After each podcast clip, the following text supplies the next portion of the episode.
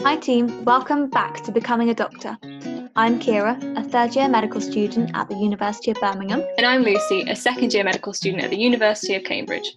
Welcome back to our podcast series where we bring you honest insights about life as a medical student, discuss current affairs, and talk to guests to inform and motivate you on your journey to becoming a doctor.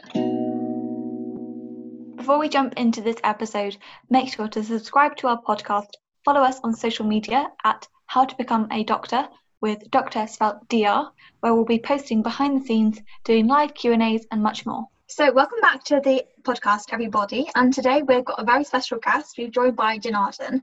And um, Janardhan has not the conventional route into medicine. However, I personally found his story very inspiring. So hopefully you guys will learn a lot from it and equally be inspired. And without further ado, just invite you, Janardhan, to introduce yourself to the listeners and tell them a bit about you.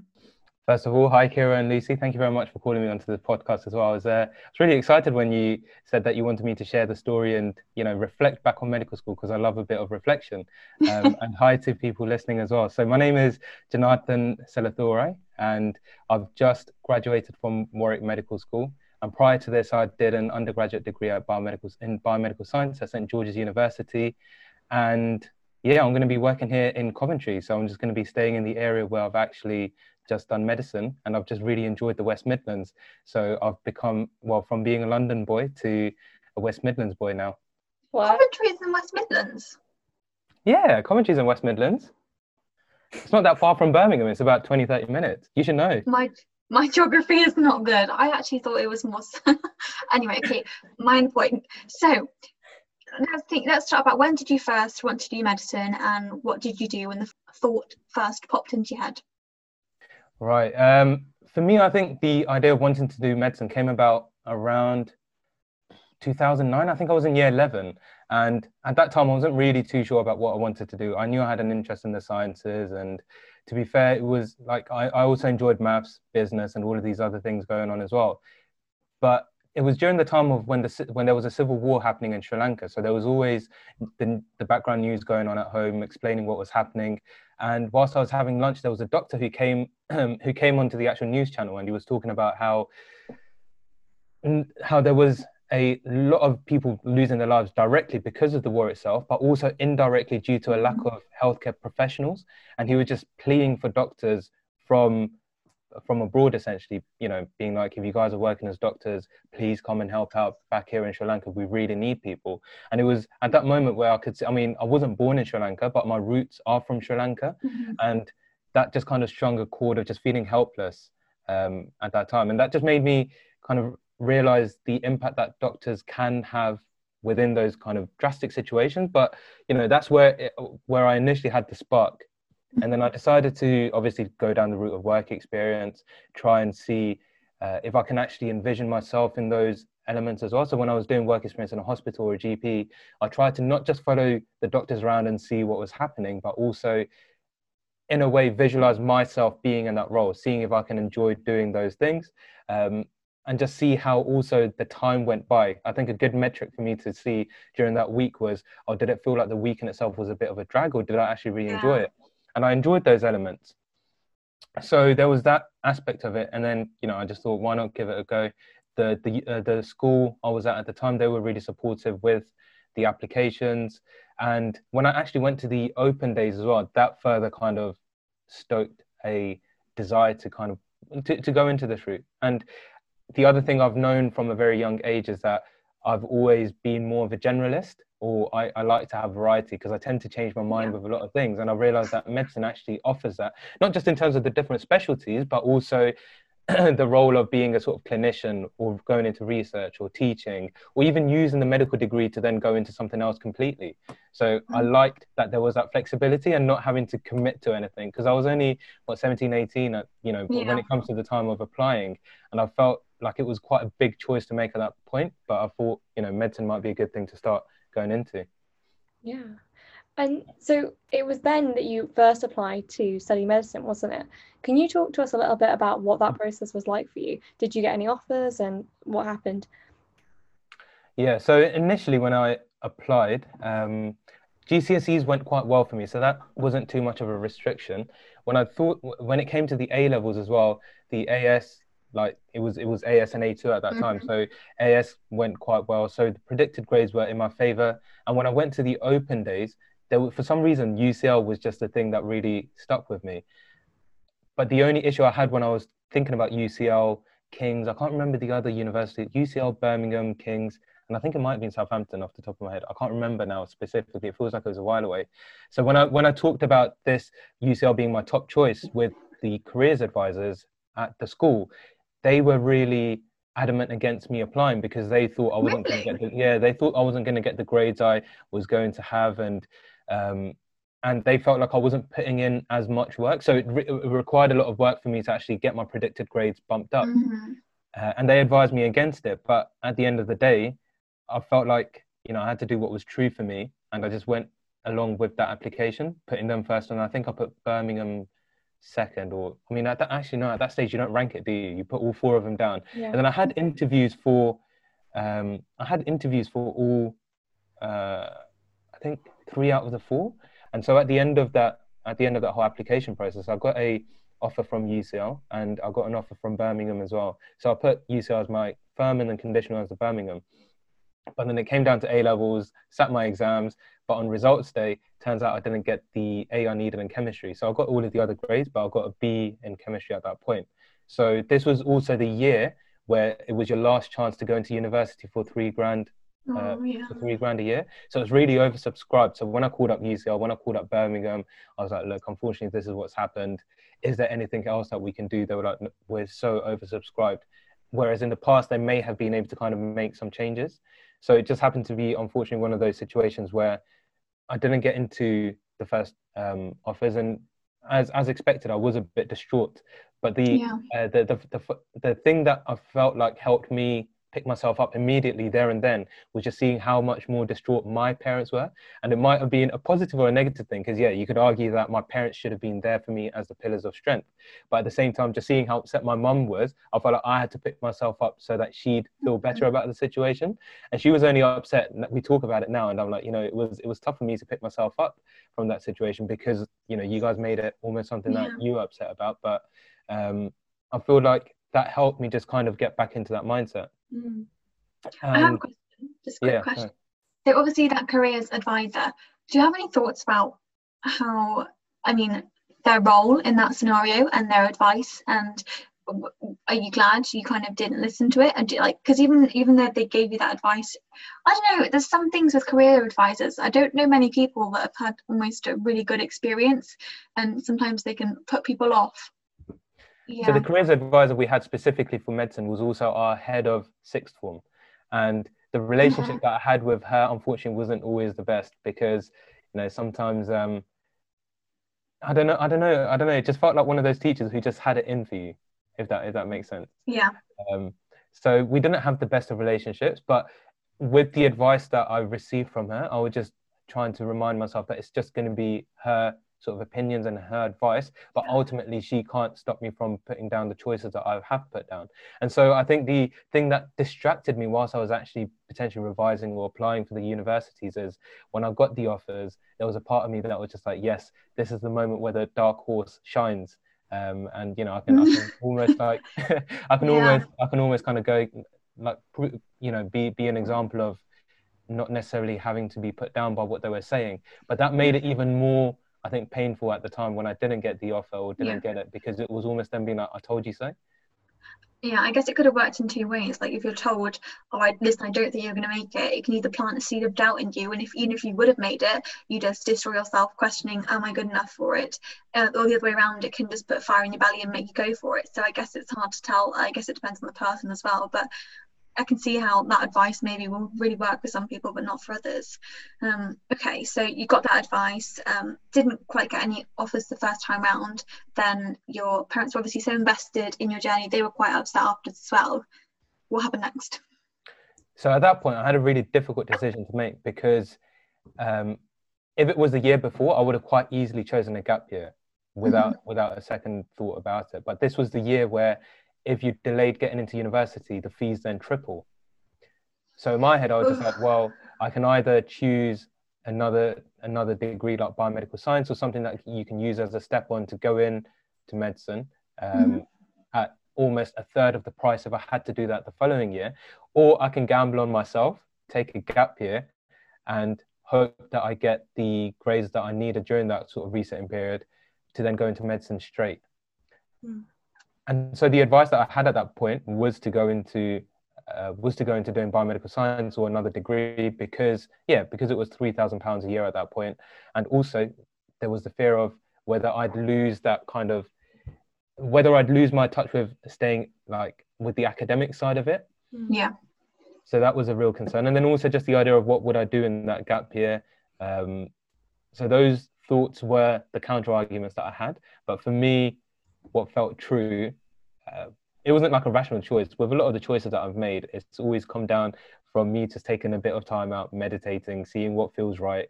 So I can't give like a scientific, evidence-based approach as to how to make decisions here. That I was going to ask because you've made, you've obviously had to make a lot. It's very interesting to see your strategy, and obviously, yeah, it, it goes to show that there's no one right way to make decisions, no matter what people tell you yeah i guess i can be a bit in the clouds and be like you know go with your gut. And that's that's the uh, that's that's the advice that i took for myself. And i was just like you know what? Despite what everyone else is yeah. saying it feels right for me to just go you know take a gap year. So i took a gap year backed on my backed myself to try and get the offers. And so i applied for east anglia plymouth and there were a couple of others. I can't remember again but these were the universities that allowed you to resit an A level. Not not all universities did, and I think there was only four, and I applied to all four of them. And so at the end of the application process, I managed to get one offer from East Anglia who wanted an A star uh, in chemistry. So that made it. So I was like, okay, you know, from a B to an A star, I just need to put in the work, but that's the only exam I was resitting. Mm-hmm. And so whilst I was revising for that, I also worked in Halfords for the whole year. But the situation I had whilst I was working is you know, I've really enjoyed Halfords. And I was like, oh, is this why I maybe going to get into medicine? Is Halfords my true calling? But hmm. interestingly, I think what I realized is what I really enjoyed from Halfords. And when it came to the interviews, that's when I realized I was able to use a lot of those experiences in that is I enjoyed the whole, you know, communicating with people and identifying what the problems were that they came in with and then actually being involved with solving that yeah either directly through working on their car or actually finding the right product for them and lining it up that way. And then also just working with the team and all of these different things. And I realized actually the thing that is almost transferable is, yeah, all of the other side of the Halfords working with cars. But actually, what I'd prefer with medicine is working with people, not trying to, I don't want to say fixing people, but that's almost yeah. what we're trying to do right? Working with disease and so on. Yeah. and i transferred a lot of that. And so yeah so I, I feel like that was an insightful year for me to go from Halfords to be like okay yeah medicine is something that i want to do. And that was a second point of reflection as well for me. I mean at that point well anyway um, i didn't unfortunately I, I, put in the work but my chemistry grade only went from a b to an a. So i didn't mm-hmm. make the offer again that year. And that was the second point where i then had to take time out again and be like this is now the second time where i haven't made it into medicine is there something that I truly want to do? And I think that's what I've been grateful for actually along this journey. Each time I didn't get in, it gave me almost like a timeout for me to reflect on am I do I want to climb the am I climbing the right ladder? Is this something that yeah. I truly want to do? And I think at this point it's just only reaffirmed my choice each time. And so throughout your gap year, did you did you submit your personal statement again that September time and then have to go through interviews again? Yeah, had to go through the whole cycle again. Um, but it wasn't too bad because, you know, obviously it was all quite fresh having done that, the UK CAT. Um, it all felt quite familiar. Mm. And if hmm. anything, I enjoyed having a lot of, I enjoyed having that time out. Mm. Yeah. I guess that there's no more of an informed decision than if you keep like being forced to reflect, you know. Yeah. I think you've probably come to a more informed decision than a lot of us have that just kind of decided and gone for it straight way through without having any things that cause us to question it. Yeah, and I went to Sri Lanka as well during that year to do a couple of weeks of work experience in the hospitals there. So I continued that journey of work experience. And the thing that I've always shared with other people is, for me anyway, work experience wasn't something that just helped me get more of an insight into medicine, but work experience was also the thing that I used as a way to reignite my sort of like motivation and desire to go into medicine as well. And I think that's something that we tend to overlook quite a lot of the time with work experience. We think we need to have a certain set amount of 40 hours or something that we need to tick off for the yeah. exercise. But for me, whenever I felt like my motivation towards studying or towards working towards medicine was waning, at those moments I'd just organize some work experience for me to go. Whether I talk about it in the interview or not, that was a secondary mm-hmm. thing. But for me, it was just yeah. my way of reconnecting to that journey.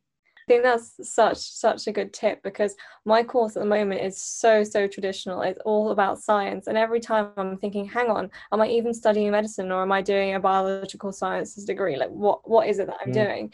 And I think taking that time out to step back and go and work with people, go and get some more experience in the hospital, even though I'm already in medical school, basically getting work experience again, it is so so helpful to keep me keep me motivated and keep going even though it might feel like what I'm studying right now isn't helping me become a doctor in the future, it just sort of reaffirms my motivation to study for these exams that I need to pass to become a doctor. So I think that's such such good advice.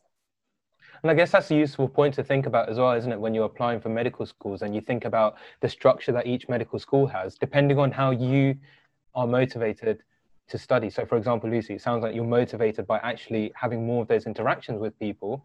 Then, a course where you can see that you've got early patient contact might be something that might be more attuned to that person. Mm-hmm. Yeah, definitely. I found um, towards it, especially like halfway through second year, because it was both preclinical, I was like, oh my god, what am I doing to myself? And when I got onto the wards on third year, I was like, you know what, thank God, I, I made the right decision. I love it. And honestly, I, I came home buzzing, and my husband's like, here, I really don't want to hear about that person's toes. but it just, I, I felt myself come like come back and enthusiastic again. So yeah, it's never underestimate the importance of just doing something not just for a tick box. And that's what I think a lot of people fall into the trap of, oh, I'm going to work experience, I have five days, I need to see an MDT, I need to see this, see that. And then actually they don't stop and feel and feel, how do I feel in this environment? They're just too busy trying to observe and gain stuff they can talk about later and writing stuff down that they're not actually mm. thinking, you know, is this environment somewhere I'd like to be? Definitely. Okay, so we've now we're on our second try to get into medicine, Janardhan, and unfortunately, you've not got that A star in chemistry. So, what did you do then? So at that point, I decided to uh, study biomedical science at St George's. I weighed this up against a couple of other courses. So I think Newcastle also had a biomedical science course where, at the end of the first year, if you did really well, you could transfer into medicine. Uh, but I think in comparison to the other ones that I took a look at, the reason why I chose biomedical science at St George's was that their transfer scheme was at the end of so you apply at the end of second year so you go through 1st and second mm-hmm. year of biomedical science if you then do well in those two years you get an interview opportunity and if you do well in that you're allowed to finish your third year of biomedical science so you get a whole degree out of that mm-hmm. and then you go into the third year of medicine which means that in total it becomes like a six year medical course but you get a full three year biomedical science bsc yeah. out of it so I thought that seemed like the best bang for buck. And then also St George's was only a 15 minute uh, bus journey for me. So it was actually closer to my house than secondary school. So I thought that would be a way for me to actually save money because obviously the fees had increased by yeah. threefold. And I've also got a younger brother, so he's 13 at the moment. So at that time he was really small, and I wanted to be around actually to, you know, to be there for his childhood. So all of those, I took all of those factors into account decided to do biomedical science at St George's, and it was actually the best time of my life. And you know, the thing that I'm most grateful for, the thing that the reason why I never regret the journey I've been on is just the people that I've met and sort of lifelong friends that I've formed mm-hmm. from that university. And it is, it made me realize just how underrated St. George's is, especially even for like medicine. I think, you know, I, I get that for a lot of people it being placed in South London, all of this, it has, it paints, it paints a different facade. But I think behind the behind the mask there's um you know the things that i really enjoyed was the community vibe to it. There was always this spot outside the library where it's like a vortex. If you sat there you can never get out of it because you always bump into people who just come through. And and then yeah so like the first couple of years in terms of the academic side of it was the lectures were all in conjunction with the medical students. The only difference was the medics would then go into hospitals or into the community to practice what they've learned with ah. patients. We'd go off into the labs and apply what we've learned that's interesting because that's not the case of um, like at my uni the biomed is very separate. Um, that's really interesting. And you know you mentioned that you, like you made loads of friends and you really enjoyed it. Do you think that had to do with the attitude you went into that course with? Because I, I worry that some people might just think do you know what? I'm here i'm going to medicine and just be very much like just get this course over and done with. Were you kind of of that get it over and done with or were you i'm going to take my time and enjoy it it reminds me. It remind, this reminds me of the first lecture that we had uh, in biomed, and one of the lecturers were like, you know, how many of you guys are here to apply for medicine? And literally all of the hands went up. So you can see there was that sense of like, you know, people focusing on that being like a step on yeah. course. And I'd be lying if I didn't say that my focus was on obviously trying to get into medicine as well. But at the same time, I think a lot of the things that I had to remind myself is just accepting where I was and just trying to make the most out of it. There's a difference between wanting to just jump onto the next hurdle without appreciating where you are. And I was trying to be as conscious of trying to make the most out of that whole situation. So, once you joined your biomedical course, then how did it work when you were trying to transfer into the medicine course at St George's? Yeah, so I'm not too sure if this is still this if this is still how it works. Uh, when I've talked to a couple of friends who have recently gone through the course, I understand that the structure has slightly changed.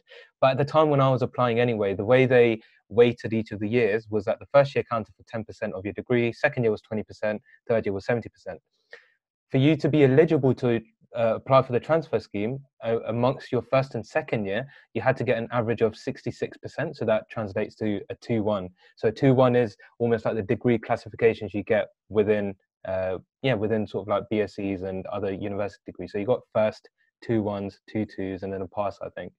Um, so yeah, you had to get a 2 1. And if you average that, you were then invited for an interview, which was basically the MMI interview stations that they had I think for like normal undergraduate uh, applicants anyway, but it was slightly tailored towards the biomedical science students who were going into transfers.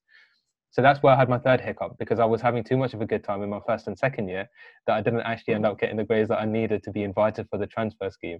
So I was like, there we go. Third time it hasn't worked out. And I remember when I got the results, I was just sitting to like sitting down um, and just thinking to myself, it's the third time. Is this now a sign that I shouldn't be getting into medicine? Or what's going on here? Um, and also, obviously, there was a fourth year that I had, I mean, a final year that I had to pick myself up for as well. I couldn't be in the dumps for too long, just, you know, throwing myself a pity party. But it was, yeah, just I did my usual routine again where I didn't get, but I think the difference this time is I didn't keep my parents in the loop with my plans each time, which I think is a, for some people, okay. they might be like, oh, was that with the support or like you know it's questionable about the support and how it worked but i think personally for me it meant that there was less pressure in terms of what i was doing. So they didn't know that i didn't get the transfer scheme. It yeah. just made it easier for me to process what was happening. And then yeah. you know i was just like, okay cool. So i didn't get the transfer scheme. Maybe it means that it gives me the opportunity to apply for other universities and to step out of st george's. So you could call it i don't know uh, delusional positivity or maybe but I, I, I saw it as reframing to be a bit more resourceful and to kind of pick myself up. So i told myself okay know. but at that point anyway um yeah so i knew the transfer was off the cards for me. And so that's when i and this was we got the results i think around july. So once again it was around the application period. And this time i applied for the postgraduate courses. So i had the choice of applying for either undergraduate courses or postgraduate courses to study medicine. But in terms of how the funding works, at the time, again, I don't know if things have changed. At the time, if you went into an undergraduate medical course, so five years, you had to self fund it yourself, so nine grand every year. Oh. And there was no way I would be able to do that. Whereas with the postgraduate side of it, the funding scheme was that in the first year, you had to self fund three and a half, and student finance covered six and a half. And now I've got the math wrong, five and a half. So that totals up the whole nine grand. And then in the second, third, and fourth year, NHS covered the three and a half, and then student finance covered right. the five and a half. So it was only the first year that I would have really struggled to try and accrue the yeah. three and a half um, to, to make it happen, but which I didn't have at the time as well. But weighing up the undergraduate and postgraduate route, postgraduate was the one I chose because of yeah the finances and also it was a shorter course, so four years. Mm-hmm and then I had the choice to also decide between because there's also an exam known as, known as the GAMSAT, which some postgraduate unis require. But with stuff that was going on that summer, I felt like instead of spreading myself too thin between revising for the UK CAT and the GAMSAT, I just gambled on the UK CAT, put mm-hmm. all of my mm-hmm. eggs in that basket, which only restri- which restricted me towards the universities that I could apply to. Yeah. But it was essentially the ones that I wanted to go to anyway. So it was Warwick, Kings, Barts, and Southampton. So they only needed the UK CAT, and that gamble paid off fortunately. So I did quite well in the UK CAT, and there's also I think before the application cycle closes, the UK CAT they release all of their scores, don't they, to show you what the percent like where you can find yourself in the percentile. So I knew that I was in the sort of top top percentile with my scores. So I with that kind of with knowing that, I knew I'd be guaranteed an interview. That's what the Right. requirements were. They were like, if you scored in the first two percentiles, you were guaranteed an interview. So knowing that, I was able to kind of you know start preparing for interviews because that's the mistake I made. I think in the previous ones. Yes, I got offers and stuff before, but I feel like the mistake I was making is I wasn't practicing soon enough, or I was waiting for the invitation to come through before I start for before I start preparing. So anyway, so final year I was balancing preparing for the interviews, but then that was also the year where I had to make up for the first two years of just having too much fun. And so, you know, I had that pressure on me as well. And then also just had like a couple of other things going on at um, at home with like my mum being a bit ill, having to look uh, look after my brother, and all of these Mhm. things that were going on. But it was it was it was I think it was the year that was the most conducive towards my personal growth, and that was also the year where I made quite a bit of an attitude change in the sense of in the previous years I felt like I had to do all of this stuff by myself. In the third year, I was like, you know what, let's try something different here, because obviously what I've been doing hasn't always been helping, and so I kept my friends in the loop with it. Once again, I didn't tell my parents about me applying for all these things because I didn't want to get their hopes up, not because I just you know, and put them through that pain. So I kept my friends involved. I got them a lot more involved, and I was yeah truly grateful for the support that I had because they were the ones who did the mock interviews with me. They were the ones who you know were able to be a true mirror to be like you know these are maybe areas to focus on. This is something Mhm. that is your strength, and there are times where I, I'd be lying if I wasn't you know crippled with self doubt about the whole process, especially with it being you know three attempts where it hadn't gone well, and then this was almost like that Mhm. fourth shot. Um, but yeah, I was really grateful to have been invited to all of the interviews.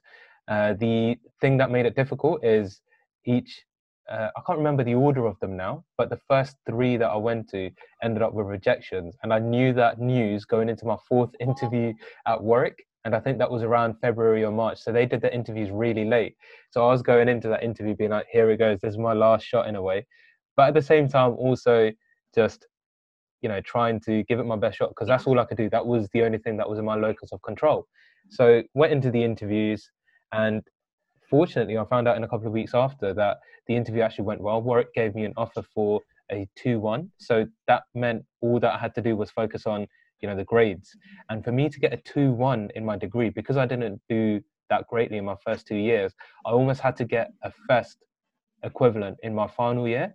And the modules that I chose was, and the three that I chose were psychology and psychiatry of the mind, um, behavioral Mhm. medicine, Mhm. and immunology was my third one. You know, I, I initially really didn't enjoy immunology. I was like, oh, I've drawn the short short straw here.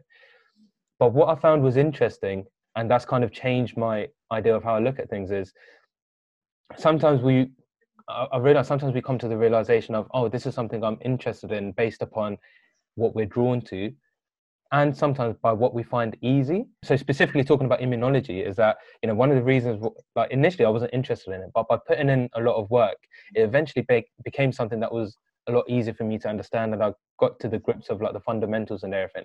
And once I was able to grasp all of that, I started enjoying it, which then made me realize how many choices in my life would I have made previously where I've just you know thought I'm not going to enjoy something just because it was too hard. So that in itself was like a learning point for me in that year where sometimes the idea of following your passion or you know i can't think of any other cheesy terms that match that might Mm. be might not be the best advice. It might sometimes be you know you have to try something for an extensive period for you to try and get to a certain level at it for you to then decide whether if it's something that you would enjoy or not. Um, so that was just something that i took away.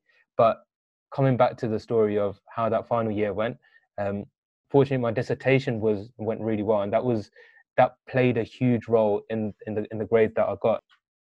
And it's like it's like with kids. This is a weird analogy. Swimming. The kids hate it at first. Everyone screams and they don't like swimming and they I used to dread swimming lessons. Then once I got a bit better at swimming and I could actually do it, I loved it. And I competed nationally and I did synchronized swimming. So it's like actually if I had been two years old or more like three years old, my parents had said, It's mm. fine, give it a rest. I would never have done everything I wanted to do and really enjoyed it. That puts parents in a bit of a dilemma, though, doesn't it? It's like, so do you do you push the kids through that initial bit, or you know, or do you kind of just allow the kids to kind of say, "This is what I want to be doing"? I kind of had that with medicine as well. Like my first year was really tough, and my parents, they obviously they know how much it took to get there, and I was really struggling. And I think yeah. it was that similar thing whereby in medicine it's such a steep learning curve. Mm. I, I, could barely keep on top and like keep everything in, just too much pressure on myself to do really well. But then actually, as I said, like kind of third year is when it clicked. And I think that's purely because the the more I started to learn, the easier it got, and you're making links between things. So I'm glad I stuck it out, even though at first it was really hard. But I think it's because of where you are on that trajectory of like you start and it's really steep and then it kind of you get the skills to help you manage it and i think if you don't develop those skills unless you put yourself in that pressure environment so what would you what would your advice be for like let's say A level students who are just currently applying for medicine or thinking about you know whether it's something that because you know I feel I feel like a lot of students sometimes don't apply for medicine because they think it'll be too difficult for them or you yeah. know they put themselves off. What would you what would you advise then?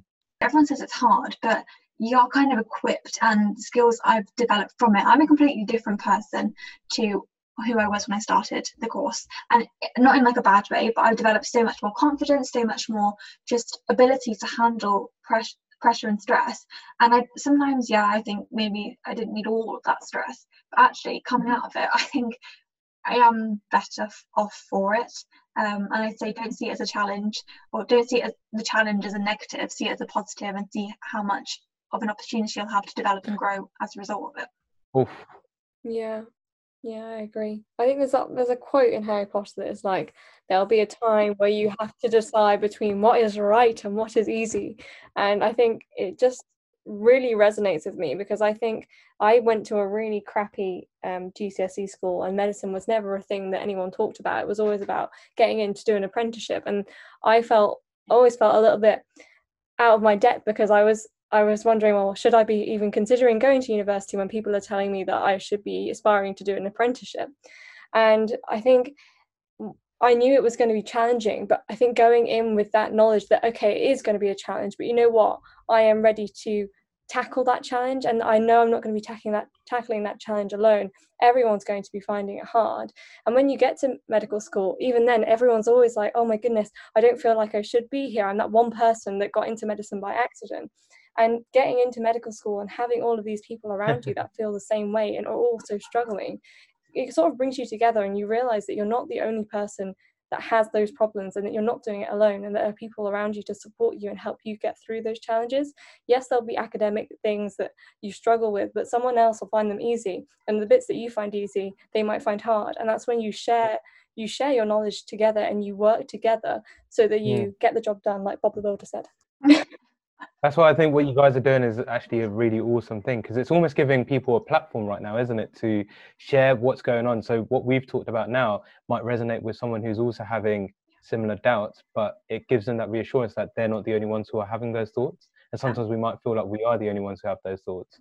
Okay, so Janardhan, you got mm. into medicine on what attempt was it again?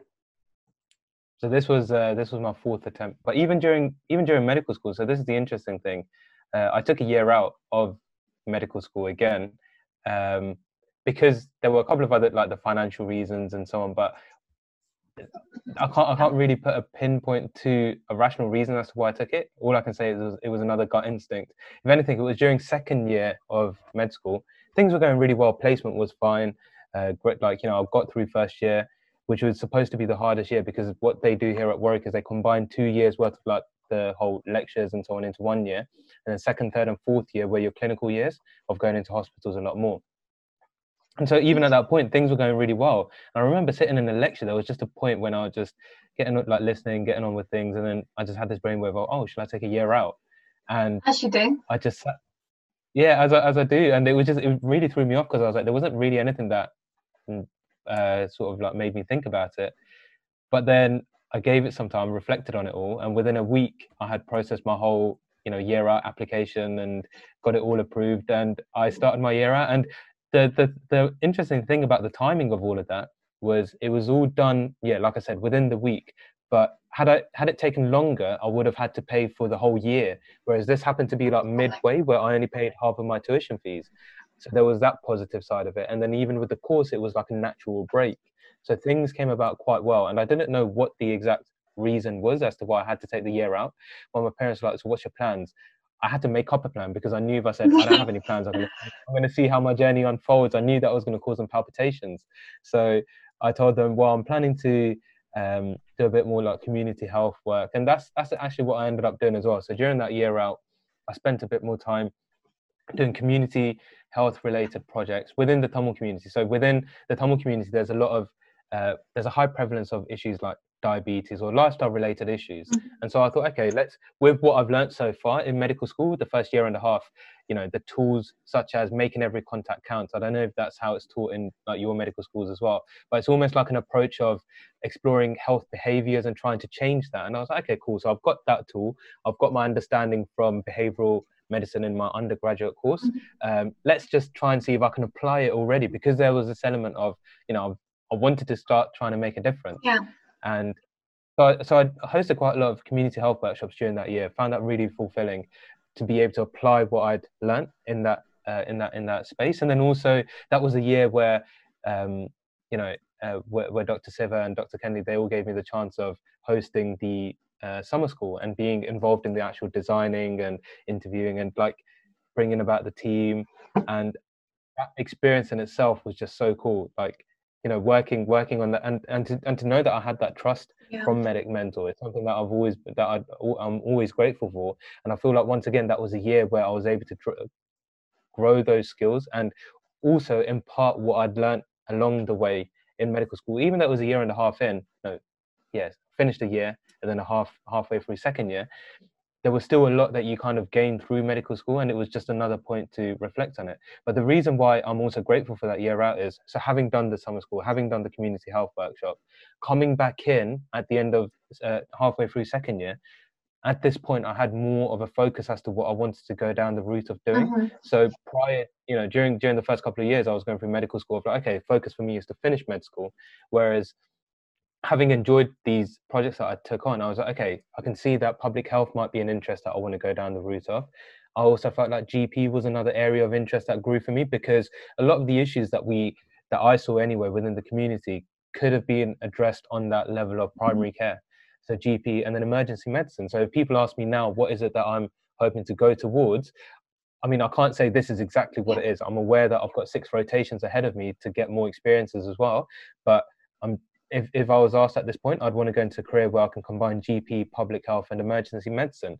But having that insight was actually really helpful towards my final year of, year of application because I applied for the um, uh, for the academic foundation program in public health because I wanted to explore that a bit more. And here at Warwick, they had a second year rotation, which actually included a rotation in GP, a rotation in emergency medicine, and the academic post was in public health. So it ticked all of the boxes that I needed. And I was like, the, the timing of these gut instinct wow. stuff, I couldn't really pinpoint it. And then the other thing that made it even more trippy to a certain extent was that the year that I was originally in, they had a lot of issues with exams at the end. They had to, the oh. whole cohort had to retake because the papers were like there was some um, issues with the papers. So they, my friends who were in that original year, they went through a lot of stress um, with that situation, and I somehow just was chilling at home at that, at, you know, during during that period.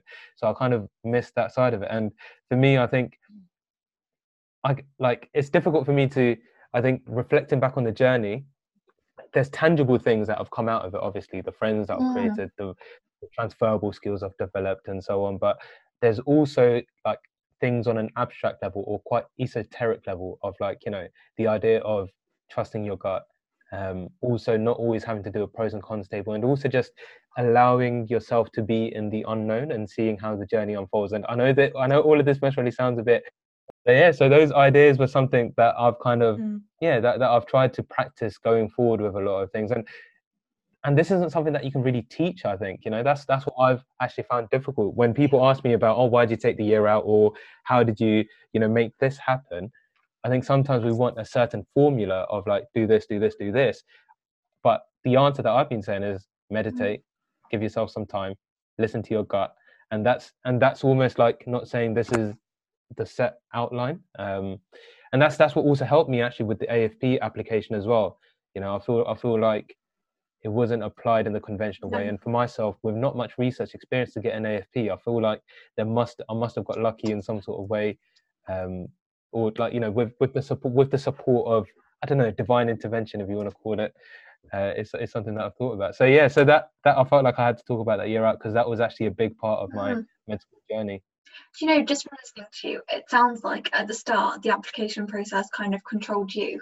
But then the more you went along, you began to kind of control the process yourself. Like it could have been very easy just to like get into it and let it after all of those kind of blips to just like right i mean i just need to stick it out but it's very interesting how you kind of went from being not in control to mm. almost being so in control that you were able to take a step back take a year out and just think you know what i've got this perspective to make these decisions it's very inspiring yeah i mean i want to put a disclaimer here. This isn't like my default being out like all the time. I wasn't like oh, you know cloud nine. This is what's happening. I uh, you know I, it would be dishonest of me for me to say that this is how it always felt. There are times you know where I can get into a bit of a rut where I look back especially at, especially sometimes you know I'm turning 28 in a couple of couple of months. So in comparison to my other to most of my friends who have been doing medicine as an undergraduate course and in terms of where they are at in their stages of their career in their personal lives and so on you know sometimes there are moments where I'm just like oh I feel like I'm late in the game here and I mm-hmm. can be a bit hard on myself being like, you know, I haven't achieved everything that I need to by the age of 28. You know, when I was thinking about what I would have done by 26, 28, when I was like an 18 year old kid, I was just, I just thought I'd be further along. So I do catch myself every now and then in that scenario of beating myself up, of um, being like, oh, I'm not where I want to be. But at the same mm-hmm. time, those are moments where I just have to remind myself of what I am grateful for and the things that have gone. And so, yeah, I just wanted to put that out there because it's it's not something that I think it's something that comes through daily practice of just being self-aware of self-aware and conscious of the thoughts that go through your mind. And whilst now I feel like I can quite easily talk about these things, it's and it sounds yeah. like a simple practice. It can also be difficult at times. Um, so yeah, I think you, yeah, you've got to make the mistakes almost and not do those things to realize the importance of them and come to them, come to kind of those decisions for yourself. Because it's all very well and good someone telling you you need to do this stuff, but sometimes the best things come after making mistakes and realizing, okay, fine, maybe I should have done that, and then doing it. Yeah, and the mm, biggest thing I, I feel like also that supported me along this journey was just the support network. And you know, when we think about support network, we immediately think of family and friends, but also at the same time the support network. I think a great one that people have whilst they're listening to this is Medic Mentor in itself. And this isn't me trying to put like an like a bias plug in or anything, but I'm just generally speaking about my journey. You know, having been when I started um, th- throughout throughout medical school, I've been involved with Medic Mentor in the first year, second year, and so on. And when you put yourself, what I, what what's always stuck struck me about Medic Mentor is just the sort of people it attracts, and it doesn't necessarily like you know we we think about people who are successful in medical school as academically capable. That's one of the biggest metrics that we usually measure with. But there's other there's other metrics of success that we overlook, which is you know how how much of a positive person you are and just how how pleasant you are to be around people, those things, and um, like the resilient side of it, or the innov- innovative side of it, and like creativity. There's so many different metrics that you realize are also important along this journey, and for me, being involved with Medic Mentor throughout those times was a way for me to also see the other people who are in medicine. And sometimes, if you feel like you can't find people who are of that similar mindset in your medical school, it gives you a place outside of it for you to, you know, hopefully connect with other people who are like-minded. And I think that goes a long way. Yeah, definitely. Mm-hmm. I think one of the biggest things I learned when I was on work experience is that when you're talking to patients, they never ask you what grades you got in your exams or where you go to uni. It's always like, How's your day? Oh, you look like you've got a tan. Where have you been on holiday? It's always about just general things that you've done in your life. And one of the things that I look back on, I think, well, what have I done? All I've really done in these past few years of my life is sit down and revise for exams. I spend my time sitting in a library studying for the next thing.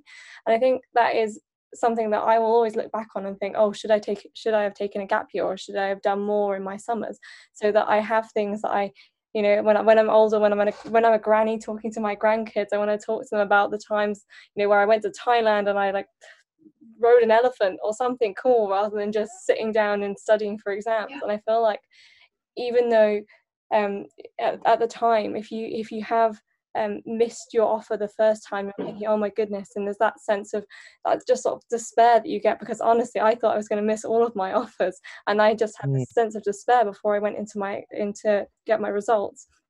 And I think if you do have that sense of despair that's absolutely fine because you know if you need to process that no one's going to tell you that it's it's absolutely okay when it clearly isn't but do just try and see the positives in it try and take that bad situation and go actually is this a blessing in disguise what can i do with this this time that I've now been given to develop my skills further, this time where I might have been sat in uni in really mm. boring lectures nine till five, what can I do with this time that I didn't realize I would have before? So think about a little positive nugget you can take from a really crappy situation. It's also interesting, isn't it? This narrative that we have of we need to have done all of these things by a certain age. That's the other thing that I was picking up here as well, right? Is or sometimes when I've talked to students as well who are so hesitant about taking a gap year because they're like, oh, I'm going to be a year behind in my grand scheme of things. But like a year be- being a year behind, like in the bigger picture, isn't really much at all. And this might be unpopular advice as well, but I feel like you know taking a year out of medical school in itself, there's a there's a few people that I know who have done that, and uh, and if anything, they've actually sort of gained a lot from doing that too. Yeah. So I think this idea of time, that's something that we need to maybe dissect as an individual as, as an individual to try and figure out why or where am I first getting this belief that I need to have everything done by this certain period? Why am I putting myself under so much pressure about this? And to realize that everyone has a different timeline because medicine, as we've talked about here, is stressful enough as it is, on top of us adding our own stresses with our mm-hmm. own thinking and the own sort of limiting beliefs that we have. Exactly. Amazing. Well, okay. Well, I think that's all the questions I have. But you, Kira? Yeah, I thank you so much. I think honestly, I, if our listeners and like some of them do send make like amazing mind maps and they send to us, I think they'll need like seven pieces of paper for this episode. So good luck to you. if you've listened this far, well done, and we'd love to see mind maps. Thank you so much, Janardhan. No, thank you to you guys. I really, I really enjoyed this actually because it's not always that you get a chance to reflect back on the like you know your journey, and it also just makes you realize it gives you a lot of things to be grateful for. And I think you guys have been excellent hosts in terms of the questions that you've posed and just how uh, welcoming you have been as well. So I'm truly grateful to both of you, truly grateful to Medic Mentor and grateful to the people who are listening as well. Oh, thank you. We hope you enjoyed today's episode. If you did find it helpful, please do share this podcast with others who may also benefit. Make sure you hit subscribe to be notified when our next episode is released and leave us a review if you're enjoying the podcast. And make sure to follow us on Instagram at How to Become a Doctor with Dr. Spelt DR for exclusive quizzes, behind the scenes content, and to stay up to date with all things How to Become a Doctor. Don't forget to follow at Medic Mentor 2 to learn more about other opportunities to enhance your application. Please do comment under the Instagram posts for each episode if you've got any thoughts, questions, things you like, things we could do differently, and what you'd like us to talk about next because we obviously want to do everything we can to support you and let us know, and we are very receptive. That's all. So take care, guys. Have a good one. Bye.